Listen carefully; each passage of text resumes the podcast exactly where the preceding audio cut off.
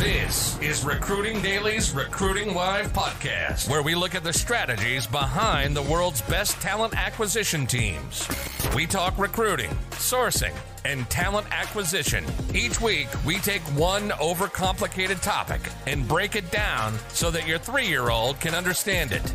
Make sense? Are you ready to take your game to the next level? You're at the right spot. You're now entering the mind of a hustler. Here's your host, William Tincup. This is William Tincup, and you're listening to the Recruiting Daily Podcast.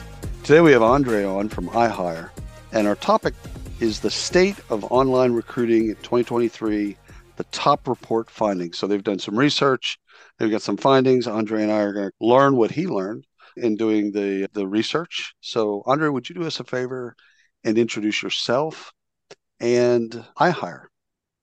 Absolutely. So thank you, William. Really appreciate the opportunity to be on here with you and discuss sure. the amazing report that we are able to find in an annual report that we do. But just give a background, my name is Andre Riley. I am the Chief Revenue Officer here at iHire. I've worked in multiple SaaS tech companies, building and scaling all go-to-market initiatives from uh, sales, marketing, customer success, everything that's all impacting and driving revenue. And when it comes to iHire, for those who don't know about us and aren't aware who iHire is, we are a talent acquisition platform.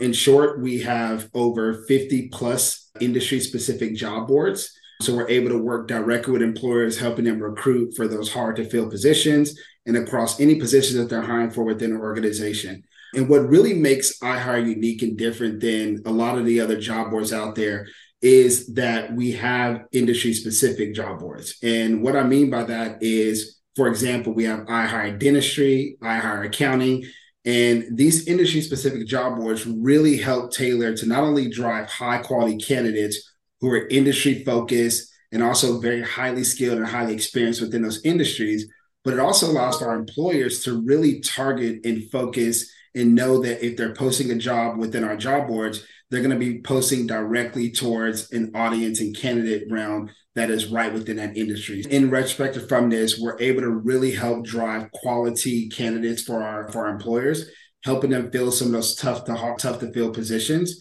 and really getting them with a lot of strong candidates within that pipeline to help them really drive their entire talent acquisition side of things. I love it. I love it. And you and I have talked a couple times, and so I love what iHire does. I love the fact. I love your experience as well. I wish I wish I had your experience. this is obviously this is research y'all have done year in and year out, and things like that. So, what did you learn this year? When and again, you're new, not to SaaS and not to sales and not to such, but you've recruited before, but not new to recruiting. But you know, the, let's say the recruiting industry. We'll keep it yeah. simple. What was when you read the report, or maybe the probably the early draft of the findings? What stood out to you? Yeah, first, before I talk about that, just to piggyback a little off of what you just said there, William. Yeah, first and foremost, for myself, I've worked in the tech space since I graduated college, helped building and scaling a couple startup companies within the tech space. And I've done a ton of hiring, a lot of hiring. But coming and joining iHire was my first my first experience on the talent acquisition and kind of HR tech side of things. And I was able to come in with the lens of being an end user of the space and now working and helping those other companies and other hiring managers and HR departments find talent. This industry report was very insightful and very enlightening. And not only this year's, but it's something that we do annually and there was a lot of great things that we found from this. I think first and foremost, this is an inside look in today's talent acquisition landscape and really the impact of the different trends on hiring and the role of job boards and a lot of recruitment platforms and what they play in connecting companies and candidates. And this is our fifth annual State of Online Recruiting Survey. Within this survey, we actually surveyed over 2,100 job seekers and we surveyed over just about 500 employers from about 57 different industries across the entire US. And this was actually completed in June of this year. And really, for any of those who want to learn more about the survey and really get a lot of the insights around this and results around it, please visit our website at ihire.com slash SOR23. So that's an abbreviation for State of Online Recruiting Report. And again, that's ihire.com slash SOR23. And you can actually download the data and a lot of analysis of what we found within this report. But really, what we found was a lot of key things around this, uh, Will. Um, number one, I think the first thing I always like to talk about, and really what stood out to me, is probably one of the biggest things that's talked about across the tech space and across any space, if you're online, is about AI, right? Everywhere we go and everything we hear today is all about AI and all the different aspects and how different companies are leveraging it, different ways they're using it. And one interesting thing that we found was that within the recruitment space, it was very slow to adopt AI, right? right. So even despite the proliferation and the readily available AI tools that are out there, just under 5% of our employees said that they are currently using AI in their recruitment efforts, right? And this things as such as helping writing job descriptions or screening resumes or anything like that. On the flip side of this, we also found from a job seeker standpoint that only just about 3% had actually used the tools in their job search, right? So maybe using an AI tool to help write their resume or help write their cover letters. So this was something very interesting that we found was just a slow adoption of AI within the recruitment space. So this is fascinating to me because I think it's iCIMS. I can't remember who did the report, but let's just say iCIMS. It was something like 80% of CHROs are have used some form of AI, like ChatGPT. Have used AI. And then there was 80% of CHROs are AI creates anxiety for them. They're terrified of it. Mm-hmm. So it's like, and it wasn't the same 80%, but it was, it was just this idea of, okay, people are using it in some way, probably in their personal lives, etc., or interacting with it in some form or fashion. Uh, but they're, they're also terrified of it. And I'm curious to get your take on the slow adoption. It makes sense because it changes every day. I'm on, let's see, let's, last night I was driving to a scout meeting with my son Okay. And, I said, okay, what do you got to do for your homework? He I need to interview you about plastic in the ocean. I said, okay, just just want you to just uh, record my voice and just interview me while we're driving. Okay. And so he goes, okay, let's download an app, download an AI app that does transcription from um, audio to text. So he mm-hmm. downloads mm-hmm. one. He then hits record and he we're just driving and he interviews me. I, I do that bit. He downloads it, all the text comes out. Yes. okay, now just take that text, drop it into Google Docs, and then you'll go through Grammarly. You'll shape it up. There's some stuff in there that you can delete and whatever, and then you can make it better. And then done. There's the interview. He did it, and he's 13, so he did it, and he turned it in today. Like yeah. it was done that easily. So I think it's getting to people to the the adoption side. I think the vendor community is going to be the the ones like y'all. I think y'all are the ones that are going to be teaching both sides.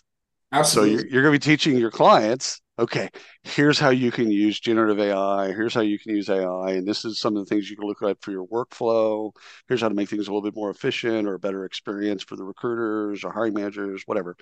And then, and then on the other side, probably equally as much working with candidates to then say, okay, so you're probably overwhelmed with how you could possibly use AI. Here's three simple ways. Do this. Use this tool for this, use this tool for this, use this tool for this. Just try it and see what you think.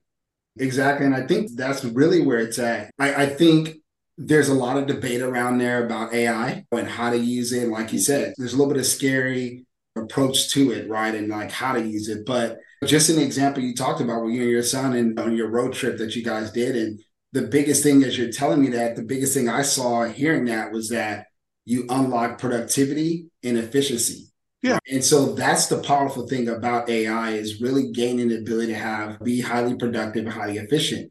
And one of the key ways that AI can really be used in just an early stage right now, beyond going to some of the bigger things that AI is doing, is really around content generation.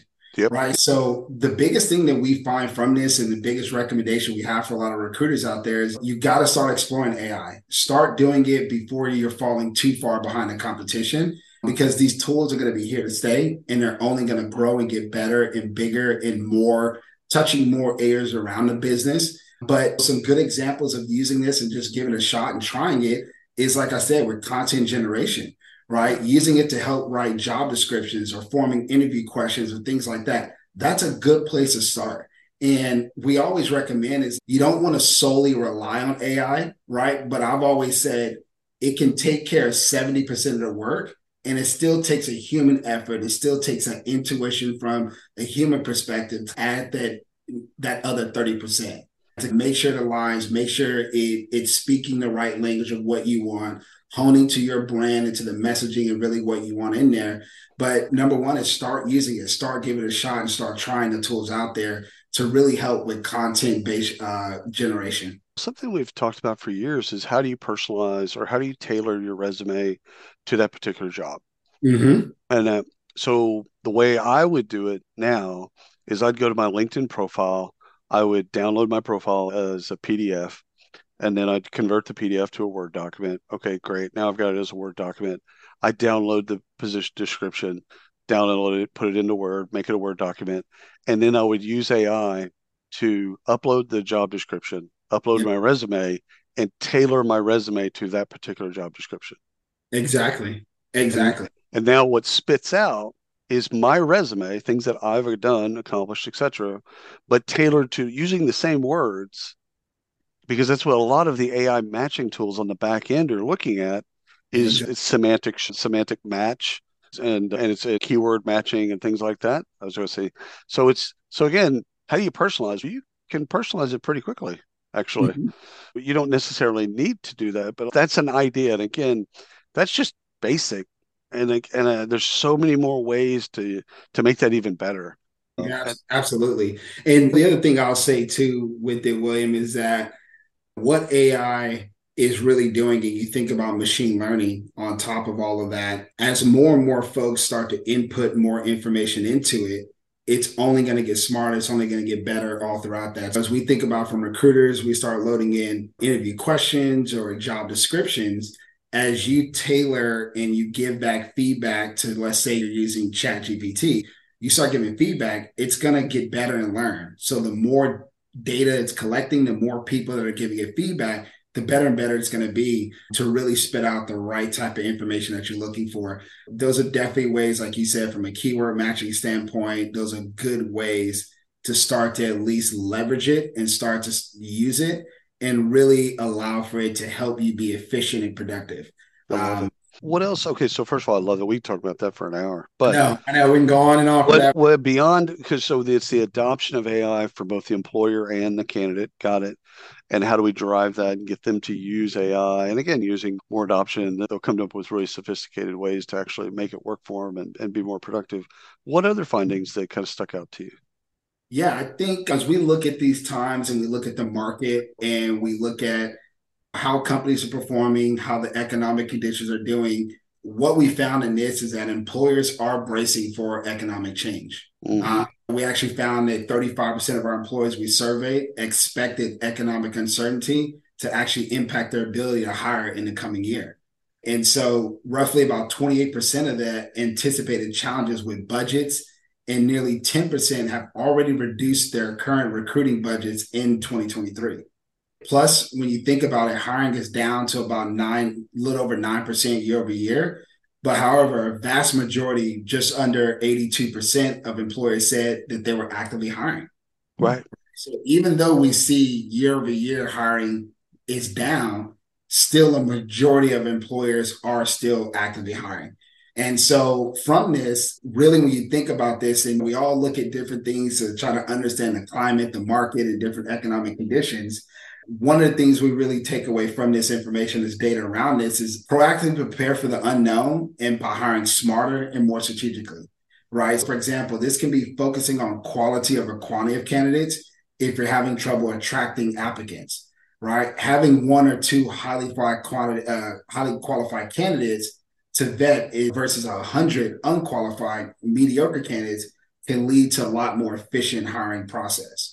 Another way around this is to hire smarter and save time and resources is to consider whether you can promote someone from within or mm-hmm. cross train to fill gaps without hiring from scratch, right? Turn your talent pipeline into, which may include some previous applicants who weren't qualified, who were qualified, but maybe ultimately not chosen for the role or people in your networks, really turning your talent pipeline and utilizing that um, from current past referrals and really tap into that when you're in a pinch. And we actually found that nearly 71% of our employers said that they regularly rely on referrals to fill positions. So these are some great ways to help mitigate and help brace for the various different changes in economic uncertainty that, that are still to come. Did you see anything on two things? One, the candidate changing behavior wise, like needing something different from employers? And secondly, you could take them in any order, but anything more on skills, like a, more of an emphasis on the skills that they either have right now or skills that they can build? Because, you know, like you've seen the same thing that I've seen. We need a ChatGPT engineer with five years of experience. That person doesn't exist, right? But, but there might be somebody that has a little bit of that experience that can learn if we put the right training and development around them. So skills based hiring is big in one sense, but it's and, and another it's okay, what skills do they have as opposed to what skills are they going to need in a year from now? Do you think yeah. employers that's a question about skills is so two questions. One's about candidates and their behavior and is that changing or do you see anything new there? The other is how employers are looking at skills? Yeah, I think first and foremost, I think yes, candidates are looking at the different skills and really honing in on getting different type of learning and certifications and different learning courses to help level up their skill set. But I also would say that when we think about skills in a sense there, one of the actually data points that we found was that a shortage of qualified talent continues to be a pain for employers. Mm. So that was another big finding that we found. And the, the, surprising thing about this, William, is that every year that we've conducted a survey, a majority of our employers have said that they struggle to attract qualified candidates, right? And 2023 was no exception to that. Uh, about 63%, I think it was, of our employers said that they received too many unqualified applicants. And this was their number one challenge that they face when recruiting online. That's just right. noise. So that's when you say unqualified, they don't even have the skills to you can even build on. They're just spraying and praying on the candidate side. They're just applying a thousand jobs, mm-hmm. and so it's just noise in the system. And that's what you're talking about from an employer's perspective. Is we have to get through that noise, sift through all that crap, just to get to the right folks that we should be talking to anyhow. Yeah, absolutely. And that's, hmm. you know, that's the biggest pain about hiring is you're like, oh my gosh, I got to go through all these all these things. that you start going through them, you're like, sometimes you look at it, you go, why in the world did this person apply? Did they even read the job description? Did they even do that? So you continuously get that, and that becomes a challenge. And some of the things that we really look at this and some takeaways from this for our employer side is rethinking what you believe makes a candidate qualified. While right. some of the certifications are must haves and are definitely necessary in certain roles, what proficiencies can a can an applicant learn on the job right? What are things that they can be taught that are proficiencies that maybe they have the right attributes but some of these proficiencies can be taught and learned on the job right? Which are the must haves versus nice to haves really evaluating is a formal education absolutely necessary right? That's a big thing that a lot of folks are leaning away from the formal education, getting other areas and other ways of getting experience or education. Is on the employer side, that's something to evaluate to a certain standpoint as well. Yeah, in certain industries, the education and education, like a mechanical engineering degree that you're going to then use to then do X, Y, and Z, that still makes sense. Exactly. In certain industries, like you're in sales and I came up through marketing, most of what I learned about marketing, I could have learned by just doing the job. Mm-hmm. Like just throwing myself into the experience. I've done sales too. And again, there's certain, maybe a degree in communications or degree in psychology would probably be really helpful from a sales perspective. But you know what? Sales is, it's an A. You, can, you know how to listen, you know how to, how to talk, how to make people feel comfortable. These are not even soft skills. These are just people skills. Yeah. That they don't, you know, I don't know what degree, I don't know what school you went to or any of that other stuff, but it's, I'm not sure you need a degree to be a great sales leader. You yeah. need some training. Yeah, yeah, sure, sure. Yeah, yeah. So it's actually, it's for me, William, I actually got my degree in marketing as well. Yeah. So I, I and marketing is a big component of what I've always done and what I own. But I got my degree in formal education and marketing but started my career off in sales. Yep. And always have loved sales and loved the aspect of it. And marketing and sales are so tied together. Oh yeah, no, it's this it's just it's the two sided coin, right? So it's yeah. one side is sales, one side marketing, and B two B, marketing is subservient to sales. And I, I say this mm-hmm. to marketers all the time, and they hate it, but I'm like, if you're doing something and it doesn't directly lead to sales, then you're doing the wrong things. Yep. Yeah. One interesting thing too, just from experience that I have and experience I have with a couple other sales leaders out there. One interesting thing that really took off over the past, eh, I would say three to five years, probably three years or so, really post COVID, it really shot out, shot through the roof. Was when you think about sales, typically in the SaaS tech space, looking for sales account executives, you're looking for a certain skill set, some prior experience in sales, mm. preferably mm. in SaaS but what a lot of folks are looking at is thinking about what are other skill sets and what are other jobs that are that really blend well with sales and that are cross functional. And one of those things became a lot of service um, waiters and waitresses. Yeah. Yeah. They have strong, good people skills, multi managing, multitasking, things of that nature, good communication skills. The other aspect was also teachers teachers is a big area where those individuals that are leaving the education system, a lot of them are doing very well and see a very prolific career within sales. And so that was something very interesting across the board that I've seen happen uh, out there. And, and in fact, in my experience in my prior company, I actually hired three teachers, brought them in as SDRs, entry level sales reps, and they absolutely crushed it, crushed it, and, and moved up to be AEs and everything like that as well. So something very interesting about that as we think about looking at skill sets and looking at what qualifies a candidate and kind of thinking differently from that standpoint. Love it. Okay, so anything on the candidate behavior side? Do we know? Did you notice anything there? Yeah, I'd actually say we found that we talk about what skill sets and what things are actually necessary requirements for the job. From a job seeker perspective, we actually found that 33% of our job seekers said that they believe that employers have unrealistic or overly specific requirements. Actually, that's a very interesting, right? On the flip side, huh. our candidates are saying, man, what they're asking for is completely realistic. It's an it's a laundry list. You and I know you. We've been through this. You know what it is, and like you, you separated it very nicely early on with the must-haves and nice-to-haves and things like that. It's but people just put a laundry list of things you got to work to. And NASA, you have a degree from MIT, you have to have lived in Connecticut. Like, okay, like all this stuff, and it's what are the three things you have to have? Like just. Mm-hmm. It's a knockout. Now, this is actually something that I like when people they have knockout questions. Let's just okay, listen, if you haven't done let's just say you haven't been a BDR and, and we want to hire you and you have you just have no interest in being a BDR and you've never done the job of BDR, you, we can't hire you as a salesperson. Because yeah. you got to understand that role to understand how to leverage that role and to sell. Okay, that's that's a terrible example. Like it's create a knockout and get away from the laundry list of stuff and say, hey, these are the must and even label it. These yeah. are the must haves. Yeah. Also, I think embracing skill based hiring, right? Yeah. Assessments and work sample tests to actually gauge an applicant's fit. That's another great way. When you think about, we keep talking about sales, but another good thing in sales is, especially from an SDR, BDR, even an AE, no matter what, but building pipeline and, and prospecting is a huge oh. component to sales. And so having you know, throughout that um, interview process, have a process where you have them write a cold email that they would send to a prospect and write it based upon your company, right? And have them look at those things. So does two things. Number one, you're able to gauge their written communication skills. Number two is you're able to gauge their ability to learn and absorb information about your company, your product that you offer, and the persona that you sell to, just utilizing what they can find on the internet what they find on your website and things like that. So we don't give them a whole bunch of information. This is actually something we do in our process.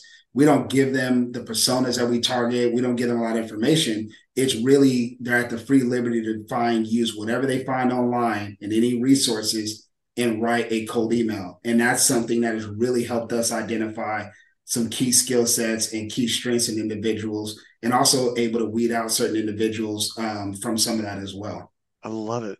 Okay, any other things that kind of stuck out for you? Yeah, I would also say Another big thing, and I think this is a huge topic just because the great resignation, the big quit, the, the great reshuffle, whatever the different monikers that were used, what we found is that this is seems like it's coming to an ease, right? The great resignation is easy. About 49% of our employers experienced staff turnover in the past year, and that number was down by a little over 8% from 2022. So we're seeing that's easing down. Plus, we found that 36% of our employers said that they foresee difficulty retaining employees in the coming year, which that's down by 16% from our previous survey in 2022. Okay. Now, I think what's actually more telling about this, William, is that nearly 40 47% of our job seekers surveyed were employed and searching for work, right? And that's about an 18%, just slightly uh, under 19% year over year decrease, which that suggests that more workers are actually staying put, even given the uncertainty with the economy and different shuffling and things that are happening out there. We see that we're not quite out of the woods yet of the great resignation. Keep the employees that you have engaged and satisfied to avoid any costly turnover.